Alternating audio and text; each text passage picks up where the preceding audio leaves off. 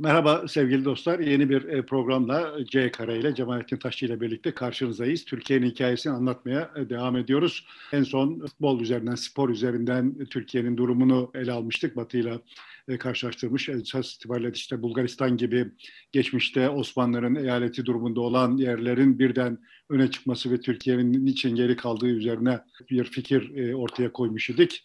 Şimdi de eğitim konusunda Türkiye nasıl bir rota izledi? Ve 60'lara geldiğimizde Türkiye'nin eğitimi ne durumdaydı? Oradaki iklim, hava, talep neyken ortaya çıkan tablo neydi? Bunlar üzerinde biraz duralım istiyoruz. Cemalettin Taşçı eğitim konusunda da zaten işin içerisinde olduğu için bu konularda da daha içeriden ve dışarıdan gözleme sahip. Evet, eğitim açısından baktığımızda neydi tablo?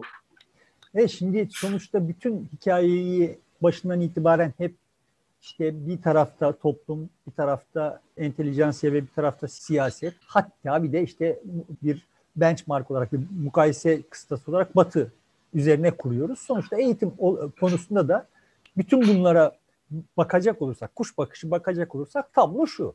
Daha önce e, sözünü ettim. Yani Eskişehir'de Demokrat Partili milletvekili adayı Eskişehir'e seçim vaadi olarak üniversite vaat ediyor. Çünkü şehirde bir üniversite talebi var yani. Yani babasının hayrına çok e, aydınlanmacı vesaire olduğu için kendi kendisinin çok hoşuna gittiği için bu fikir falan falan bunu söylüyor değil yani. Besbelli ki adam siyasetçi toplumda bu talebin var olduğunu görüyor ve, ve veya bu talebin kışkırtılabilir olduğunu, siyasallaştırılabilir olduğunu, bir siyasal menfaat sağlayabilir olduğunu görüyor ve bunun üzerine gidiyor yani. Şimdi buradan yola çıkarak şunu söyleyebiliriz. Sadece buradan yola çıkmayız da ama bu çok e, sembolik bir gösterge. Ama Türkiye'de Anadolu'da sıradan vatandaşın bir eğitim talebi var. Çocuklarını okutmak istiyorlar. Bu evet. çok anlaşılır bir şey. Bunu defalarca muhtelif şekillerde yazdım, konuştum mesela. Yani sonuçta Türkiye sınıfsız bir toplum ve kolaylıkla sınıf atlamanın bir enstrümanı ola gelmiş. Yüzlerce yıldır öyle ola gelmiş eğitim. Dolayısıyla da herkes işte Yaşar çocuğunu okutacak. Yaşar, Yaşar'ın karısının şehre gelin gitmek istemesinin esas sebebi zaten bu çocuklarını okutacak. Kendisinin olamadığı şey olacak çocukları. Yani o duruma vaziyet eden işte müreffeh ve fakat asıl önemlisi saygı gören insan olacak yani. Kendisi saygı görmemiş, görme ümidi yok. İtibar pastasının paylaşımı yani bu hikaye. Dolayısıyla toplumun eğitim talebi var. Siyasetçilerin eğitime bakışlarını daha önce konuştuk. Yani böyle çok parlak parlak laflar ediyor olan birçok siyasetçinin döneminde Türkiye'de eğitim konusunda doğru dürüst adımlar atılmadı. Yani toplumun eğitim talebine cevap verilmedi. Ama Demokrat Parti döneminde bu talebe cevap verildi. Demokrat Parti başkalarından daha nasıl diyeyim halkı düşündüğünden vesaireden falan filan değil. Demokrat Parti teknik olarak daha gücünü toplumdan alıyor olan yani arkasında başka işte milli mücadele kahramanlığı gibi ve veya işte tek parti gibi tek parti anayasası gibi filan falan bir şey olmadığı için kaçınılmaz olarak toplumun taleplerine kulaklarını açmak zorundaydı var kalabilmek, hayatta kalabilmek için ve onun için de bu toplumsal talebe cevap verecek işler yaptı. Ama evet senin geçen programı kapatırken işaret ettiğin gibi şimdi güya böyle çok aydınlanmacı, çok batıcı, çok batılı vesaire filan falan gibi sunulan aslında kendilerini öyle sunmadı, sunmadılar yani öyle çok batılı falan falan batı falan falan gibi hikayeleri de yoktu şeyin milli birlikçileri. Ama şimdi böyle bir hikaye yazılıyor. Sonradan yazılmış olan hikaye böyle yani. Ama bunlar Türkiye'de üniversite eğitim talebini görmezden geldiler, duymazdan geldiler. Şimdi bana bak ama bunlar batının batılı değerleri temsil ediyorlardı falan falan demenin alemi yok yani. Türkiye'de 58'de Eskişehir İktisat Ticaretler Akademisi açıldı. Ben sonrasında işte o kurumda çalıştım. Ben o kuruma doğrudan asistan oldum. Yani daha Anadolu Üniversitesi olmamıştı. O kuruma asistan oldum yani. O 58 yılında açılmıştı. Onunla birlikte birçok İktisat Ticaretler Akademileri ve birçok devlet mühendislik mimarlık akademisi açılmıştı. Ve bir arada ya kardeşim bu iş böyle olmuyor. Özel teşebbüse de çalın dediler. Yer verilmesi gerekiyor gibi bir şey oldu anladığım kadarıyla. Birkaç tane böyle karton yüksek okul yani yüksek öğretim kurumu açıldı. Eskişehir'de de vardı bunlardan bir tane. Yani şehirde yüksek öğretim talebinin ne ölçekte olduğunu göstergelerinden birisi bu yani. Hastaş diye bir eczacılık eğitimi veren bir kurum vardı yani. Sonradan zaten 80'de bütün bunlar birleştirilerek Anadolu Üniversitesi teşkil edildi yani. Düşün ki tablo şöyle. Üniversite talebi var toplumda. Siyasi iktidar üniversite açmak istiyor. Ve fakat üniversiteler direniyorlar. Niye direniyorlar? Çünkü üniversite eğitiminin kalitesi düşüyor. Yani ulan kaliteli olup da ne yapmışsınız? Yani şimdi o tarihe kadar siz böyle çok kaliteli kaliteli işler yapıp da dünya ölçeğinde herhangi bir adam çıkartmış mısınız? Ya bir tane çıkartmış mısınız kardeşim ya? Yani nazar boncuğu olsun diye bir tane. Yani İspanya'dan çıkmış işte faşizmden yeni çıkmış İspanya'dan efendim Romanya'dan çıkmış sosyalist olduğu için Çekoslovakya'dan çıkmış, Polonya'dan çıkmış, Almanya'dan İtsürüs gibi çıkıyor, İtalya'dan öyle. Ya bir tane yani Yunanistan'dan çıkıyor. Ya bir tane çıkartmış mısınız kardeşim ne? Neyin kalitesi yani? Neyin kalitesi? Ama asıl mesele şurada. Bir köprüyü geçmişler ve başkası geçmesin diye ipi kesiyorlar. Şimdi evet. bu, Türkiye'de oyun hep böyle oldu. Ve 60 ihtilalini yapanlar da bu oyunu kurumsallaştıran adamlardır. Bunlara böyle tuhaf tuhaf hikayeler yazıyor. Böyle bir şey yok yani. Ee, aslında toplum ve siyasetçi üniversitelerin bu direnişini e, Milli Eğitim Bakanlığı üzerinden akademileri açmayla e, geçirildi. Evet. Çünkü akademiler işte Milli Eğitim Bakanlığı'na bağlıydı. Eğitim enstitüleri Milli Eğitim Bakanlığı'na bağlıydı. Hız onlar açıldı zaten. Sonradan evet. onlar 12 e, Eylül'den sonra üniversite bünyesi içerisinde toplandılar üniversiteye dahil oldular. Ve bütün bu evet. 60'lar ve 70'ler boyunca üniversiteler bu akademilerin kapatılması için mücadele verdiler yani. Yani evet. anayasa mahkemelerine davalar açıldı. Yani üniversiteler işi gücü bıraktılar. Akademilerle uğraştılar. Ve yani hep de üslup aynıydı yani. Biz çok kaliteli işler yapıyoruz. Bu akademiler pespaye işler yapıyor. Yani sonuçta dediğim gibi yani bu kalitenin göstergesi nedir kardeşim? Ya bana bir tane kalite ya yaptığınız işin kalitesine dair bir tane bir şey söyleyin yani. Bir şey gösterin. Ama bu laf, kalite lafı sittin sene Türkiye'yi ırgaladı. Aslında temel mesele işte böyle hayat tarzı olarak toplumun genelinden ayrışmış bir biçimde bir itibar pastasından büyük pay alıyor olan insanların kendi paylarını koruma refleksleriydi bu. Cumhuriyet Gazetesi'ne de bu hakimdi ve işte ama o imtiyazı koruması kendi başına topluma karşı koruması imkansız olduğu için orduya dayamıştı sırtını. Ordu zaten böyleydi. Yani böyle topluma yukarıdan bakan biz çok iyi eğitim gördük vesaire filan falan diyen burnu büyük ama hiçbir şey hakkından gelemeyecek dediğim gibi te- tekrar tekrar vurgulamak önemli. Yani kendi kurumlarını kendi vaatleri çerçevesinde tutmayı becerememiş olan insanlar böyle topluma yukarıdan bakarak o imtiyazları sürdürmek istiyorlardı. Onların da Cumhuriyet Gazetesi'ne ihtiyacı vardı. Şimdi burada CHP İnönü'nün e, liderliğinde bu oyunda pozisyonunu imtiyazlı, ayrıcalıklı olanların lehine aldı. Yani çünkü onlar da zaten geçmişten gelen ve işte güzel o iktidar günlerini özleyen, iktidarlarını sobacılara, işte pamukçulara kaptırmış ve bunu içlerine sindirememiş olan seçkin şehirli kesimler ring temsilcisi olarak kaldı. Bunu tercih etti yani ve oyun oradan itibaren koptu. Dolayısıyla şimdi artık yaşarlar için oyun şu oldu. Lan ben çocuğumu okutacağım ve bu hıyarlar buna imkan vermiyorlar. Kendi çocuklarından başka kimse okumasın istiyorlar yani. Artık maç bu hali aldı ve yaşarlar da bunu idrak etti. Oraya kadar yani bu çerçevede bakacak olursak. Yani bundan önceki programda senin söylediğin gibi futbolda Eskişehir şampiyon olmasın diye olağanüstü çaba harcanmıştı ve olmadı. Yapmadılar. İstanbul'da kaldı. Üniversitelerde ve bir takım çevrelerde başka yerlerde üniversite olmasın, e, çocuk, bu çocuklar okumasın diye olağanüstü çaba harcadılar ve bunu belli bir süre direne, sürdürebildiler. Sonra bu kırıldı galiba. Evet. Ha yani sonra bu tabii bu olağanüstü bir barajda çok muazzam su birikti. Şimdi demin hani dört ayrı kategori demiştim. Dördüncü kategori dünya ölçeğinde bakacak olursak dünyanın dört bir yanında yüksek öğretim üretimi diyelim olağanüstü bir hızla ivmeleniyor o dönemde. Yani hem sosyalist dünyada hem kapitalist dünyada toplumların çok büyük bölümü hızlı biçimde yüksek öğretim görmeye başlıyor. Çünkü toplumların mekanizmalarının işleyişi için daha çok yüksek öğretimli insana ihtiyaç var.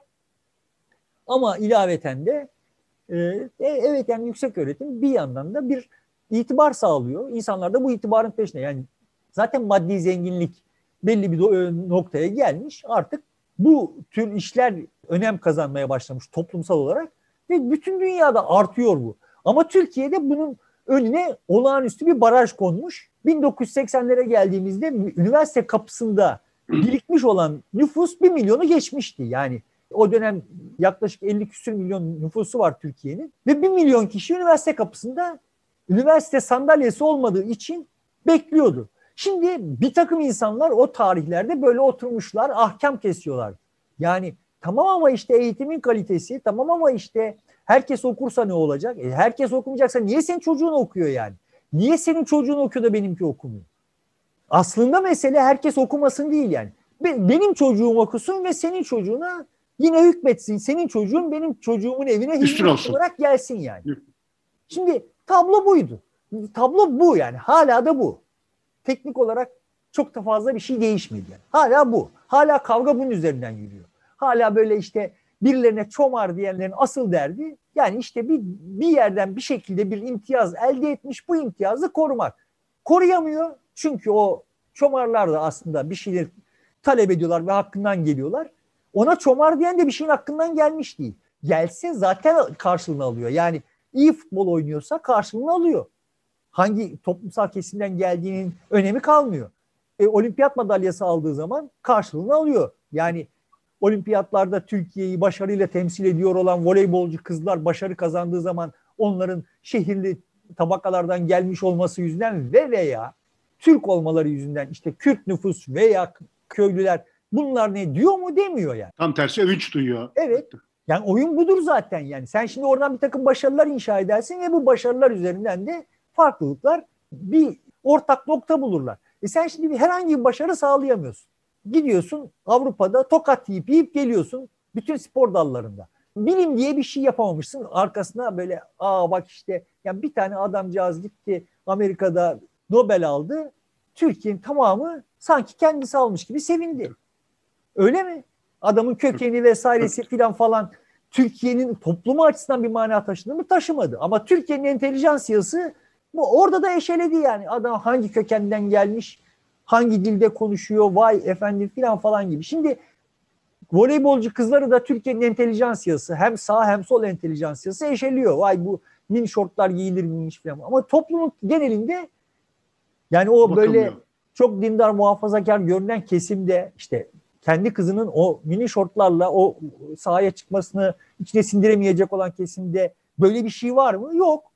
Bunlar birbirinin üzerine yatırılıyor. Hepsi sanki aynı düzlemdeymiş gibi. Öyle değil yani. Türkiye'nin entelijansiyası zırva bir kurgu üzerinden birilerinin imtiyazlı şartlarını koruyabilmek için kendisini heder etti. Demokrat Parti naif bir, benim açımdan bakıldığında naif bir Cumhuriyet projesini ne toplumu ortak etme teşebbüsüydü. Yani Cumhuriyet projesi başlangıç itibariyle her neydiyse bir takım idealleri vesaireleri vardı. Ve bu idealler vesaire toplumun belirli bir kesimi de sıkışmış kalmıştı. Demokrat Parti'nin yaptığı iş Yaşarları işte Yaşar'ın abisini onu bunu Anadolu'nun ücralarından toplayıp bu Cumhuriyet Projesi'ne ortak etme projesiydi. Bu anlamda başarılı oldu. Yani ne olmuş oldu? Evet biz de bu cumhuriyetin seçkinleri gibi olabiliriz. Çocuklarımızı öyle yetiştirebiliriz. Çocuklarımız bu cumhuriyette, cumhuriyet sayesinde e, Osmanlı'da olsaydı olamayacaktı. Oldukları şeyi olabilirler. Benim babam cumhuriyete böyle bakıyordu yani. Onun çocuğunu okutan, onun çocuğuna işte paşanın çocuğuyla eşit şartları sağlayan şey olarak. Ve şimdi 60'la birlikte Cumhuriyet bu iddiadan vazgeçti. 63'te de babam bunu fark etti. Yani zannen konuşuyorum. Babamla bunları konuşmuş değilim de rahmetliyle. Sonuçta şimdi ama teknik olarak olan şey budur yani. Ya babamın Cumhuriyet'le hiçbir sıkıntısı olmadı. Cumhuriyet babamı dövdüğü halde olmadı. Çünkü babamın Cumhuriyet'le ilişkisi evet Demokrat Parti vesaireler üzerinden ya tamam bak ben ve benim çocuklarım da bu seçkinlerin kimlerse onlar onların çocuklarıyla eşit şartlarda mücadele edebiliyorlar. Eğer başaracaklarsa, başarabilirlerse buradan bir itibar, bir bir şey elde edecekler. Buna inanmıştı ve annem saçını süpürge etti. Babam ma- maaşını bize okuyalım diye harcadı. Ve şimdi bu topluma Vay bunlar gerici, şeriatçı, bunlar dindardı zaten filan falan diye ahkam kesiliyor. Ya adam varını yoğunu yani adamın Değil öldüğü zaman e, dikili taşı yoktu çocuklarından başka ve varını yoğunu çocuklarını okutmak için harcadı. Şimdi benim babam gibi bu senin baban öyle. Hepimizin etrafı böyle değil mi yani? Ama Aynı şimdi bunlar benzer. batılı değilmiş. Batının bilmem değerlerini yani ne, batı ne, değerleri ne? Nerede konuşuyorsunuz siz? Hangi Şimdi tekrar konumuza dönelim. Babam ve çocukları şanslıydık biz. Biz zaten şehirliydik. Yani şehirde doğmuştuk biz. Ve işte şanslıydık da hakikaten iyi okullarda okuduk. Sonrasında da okullara yani okumak konusunda herhangi bir engellemeyle karşılaşmadık. Ama yani bizi görüp bize özenip bizim peşimizden gelmiş olanların çocuklarını üniversitenin kapısında bloke etti devlet. Üniversiteler bloke etti. Normal şartlarda dünyanın her yerinde üniversite dediğin kurum aslında insanların üniversite eğitimi talep etmesini sağlamak için çaba harcaması gereken bir kurumdur. Bizdeki üniversite bunun tam tersi oldu. Üniversitede okumak isteyeni engelleme işi üstlenen bir kurum oldu ve bu tekrar sen iyi işaret ettin yani. Bu 1960'la birlikte oldu. Şimdi 60 bunu kastetmişti, bunu planlamıştı filan falan gibi şeyler söylemiyorum ama mesele şu böyle oldu yani. Tarihi şimdi istediğiniz gibi yazamazsınız kafanıza göre. Tarih tarihtir yani. Orada Süleyman Demirel. Karşılaştığımız evet. tablo bu yani. Evet yani. Süleyman Demirel gibi konuşayım. Tarih tarihtir sözlerimiz gayet sarihtir demişti. Şimdi tarih tarihtir orada duruyor yani işte. İstatistikler duruyor. Şimdi sen hani programa başlamadan önce istatistiklerle besleme besledi mi? Sonuçta şimdi atıyorum şöyle hikayeler, şöyle uydurmacalar oldu daha sonra yani takvimleri sararsak. Şimdi Hacettepe Üniversitesi kuruldu nihayet. Bu darbeden sonra bilmem 7 yıl sonra Hacettepe Üniversitesi kuruldu. O da yani doğramacının gayretiyledir. Yani tırnak içinde insan dolandırma dehası sayesinde oldu. Sonra bu doğramacı yine o dehası sayesinde Türkiye'nin dört bir yanında bilmem kaç tane karton üniversite açtı. Şimdi tamamının e, öğrencisi Ankara'da Hacettepe Fakültesi'nde eğitim görüyordu. Ama sorarsan Anadolu Üniversitesi öğrencisiydi. Eskişehir'de eğitim görüyormuş gibiydi yani. Evet. şimdi, mesela Samsun Samsun öğrencisi, tıp öğrencisi Ankara'da eğitim görüyordu. Evet. Sivas öğrencisi aynı şekilde aynı Ankara'da şey. görüyordu. Yani aslında hepsi Hacettepe'ydi. Ama işte öğrenci alacak şey doğramacı. Öğrenci almasına üniversiteler izin vermiyor. Ve işte böyle uyduruk üniversiteler kuruyor. Oraya öğrenci alıyor. Sonra onları Hacettepe'de eğitim... Yani bu bütün bu operasyon doğramacının bu bariyerleri koyan adamlarla e, mücadele edebilecek dolandırma evet. dehası sayesinde mümkün oldu yani. Yoksa o bariyerler hep orada durdular. Şimdi bu adamları, o bu işleri yapmış olan adamları bana batılı, dünyanın batılı değerlerini kabul etmiş. Hani bizim videoların altında bir genç dünyayı böyle okuduğunu anlıyorum da ona da cevap olsun. Yani şimdi bu adamları bana batılı batının değerlerini kabul etmiş. Bunların karşısındakileri de batının değerlerini reddediyor, geleneği koruyor filan falan diye anlatmanın alemi yok yani. Ben başımı örterim, çocuğumu okula yollarım. Şimdi ne, ne, ne yapacaksın? Beni batılı değerlerin neresini korudum, nerelerine karşı çıktım? Buna nasıl karar vereceksin? Yani sen başını açtın ama benim çocuğumu okula ya da kendi çocuğunu okula yollamadın. Şimdi tasnifi nasıl yapacağız yani? Ne yapacağız? Bu tür akıl yürütmeler çok tekrar bağlayayım da böyle bitirelim. Bunlar bitirelim, evet. 60 ihtilalini meşrulaştırmak için uydurulan tarihtir. Böyle bir tarih olmadı. Tarih son derece sarih. Orada görünüyor. Türkiye'nin üniversiteleşme grafikleri görünüyor. Evet. Okuma grafikleri görünüyor. Tek parti döneminde nasılmış? Demokrat Parti döneminde nasılmış? Milli Birlik başlığı altında askerin Türkiye'ye vaziyet ettiği dönemde nasılmış? Bunlar rakamlar orada duruyorlar yani. Saklı gizli şeyler değil bunlar. Evet. Ve, Hepimizin göz önünde olan şeyler. Evet. Ve bu neslin hep yaşadığı, içinden geçip geldiği bir dönem bu. Şehirler böyle. Yani şehirlerin kalitesi bozulmasın vesaire filan falan gibi ahkamlar kesildi. Yani sanki çok kaliteliymiş gibi şehirleri. Yani İstanbul'un sanki ırzına daha önce geçilmemiş gibi. İstanbul'un şimdi 58'lerdeki 60'lardaki fotoğrafları paylaşılıyor işte. 70'lerdeki böyle İnönü stadında maç seyredenlerin fotoğrafları paylaşılıyor. Gravatlı, fötr şapkalı falan falan. E tamam yani işte o insanların şehre girmesine izin vermemişsiniz yani. O insanlar şehre girdiği zaman şehir bozulmuş değil. Çünkü o fotoğrafların arka planında İstanbul'un yamaçları çorak.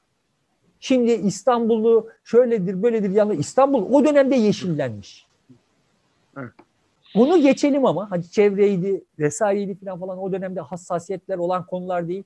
Ama sen şimdi e, İstanbul'a e, insanları sokmadığın zaman o insanlar nasıl İstanbullu olacaklar? Ya bu bu abuk bir kavrayış yani. Ben köyde köylüyü eğiteceğim, şehirli hale getireceğim, sonra şehre getireceğim diye bir şey dünyada mümkün değildir yani. Böyle bir şey olmaz. Evet. Köylü şehre gelecek. O kendisi neyse o gelenekleriyle kendi içinde pazarlığını yapacak. Hangisinden vazgeçmek zorunda kalıyorsa onlardan vazgeçecek. Ama çocukları şehirli olacak. Onun gelenekle ilişkisi başka türlü olacak. Bu işler böyle olacak. Kafanıza göre aydınlanmacı asker kafasıyla yat deyince yatan, kalk deyince kalkan bir toplumda şimdi ta, kardeşim bugünden itibaren şehre geldiniz, şehirli olunacak dedin diye şehirli olunamıyor yani. Zaten o yat dediğinde yatan da sen eğer omzunda apolet olmasa yatıramazsın. Yani omzunda apolet olmasa hani birebir kalsan adam senin alnın çatına yumruğu yapıştırır. Evet buradan bir bağlayalım istersen. Bitirelim yani, bölümde. Sonuçta spor üzerinden konuştuk.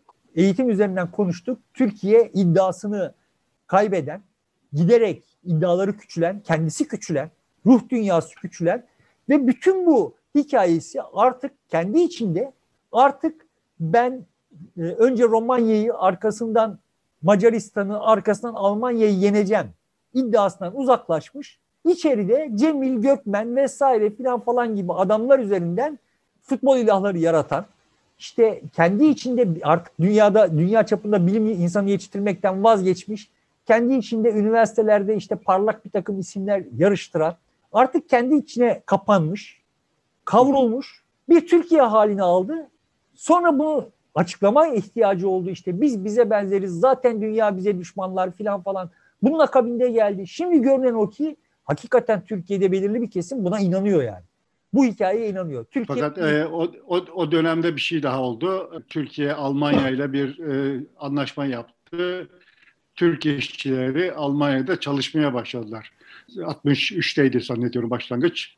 E, bu da başka bir şey. Yani dün rakip olduğumuz, yendiğimiz ülkelere, dün çocuk gönderdiğimiz, eğittiğimiz ülkelere o tarihte 60'larda artık işçi gönderiyor idik. Orada çalışsınlar, para kazansınlar diye. Ve Türkiye'de kimse şunu sormadı yani ya niye Almanlar Türkiye'ye işçi göndermek zorunda kalmıyor da biz biz böyle büyük bir iştiyakla Almanya'ya işçi yollamak zorunda kalıyoruz diye kim, e, kimse sormadı yani. Ama evet bu, bu hikayenin bir kısmı 60'ların hikayesinin bir kısmı da şehirlerin gece kondulaşması. Şimdi bu da başka bir kısmı. Bu karmaşık dinamikler üzerine bundan sonraki programlarda konuşmamız gerekecek. Ama net toplamda ne Türkiye ne dünya böyle çok sadeleştirilebilir bir şey değil. Bu programların asıl kastı galiba bunu ben de teşvik ediyorum. Yani beceremediğim için bu dünyanın karmaşıklığını anlatmaya anlatmak idi bu programların asıl evet. kastı. Ama bu dünya karmaşık bir şey yani. O her insanın içine bir karmaşa, her toplumun içine sayısız karmaşa var yani. Ve bu karmaşıklıkları sadeleştirmek için böyle sosyalist kapitalist, efendim işte laik dindar, Türk Kürt vesaire falan falan gibi şeyler dozunda kullanılırsa bir, şey, bir şekilde bir şey arayabilirler. Ama dünyayı açıklamazlar. Türkiye'yi hiç açıklamaz yani. Türkiye o dönemler olağanüstü bir türbülanstan geçiyor idi. Bütün dünya ile birlikte. Ve o türbülans bitmedi. Ama dünya bize kıyasla bu konuda daha hazırlıklı. Biz değiliz çünkü biz hala aşırı basitleştiriyoruz. Yani bizim bizi bağlıyor olan şey asıl görünen o ki hakikaten bir nesil bütün bu kendi uydurduğu hikayeye inanmış ya. Çok acıklı bir Peki bur burada noktayı koyalım. Önümüzdeki programlarda devam edeceğiz nasıl olsa. Evet sevgili dostlar burada bitiriyoruz. Önümüzdeki programlarda 65 seçimlerine henüz gelemedik. Ee, bir başka konu daha araya girmezse 65 seçimlerine geleceğiz. Belki gece konduları, e, gece kondulaşmayı araya sokabiliriz. Önümüzdeki program için görüşmek üzere, hoşçakalın.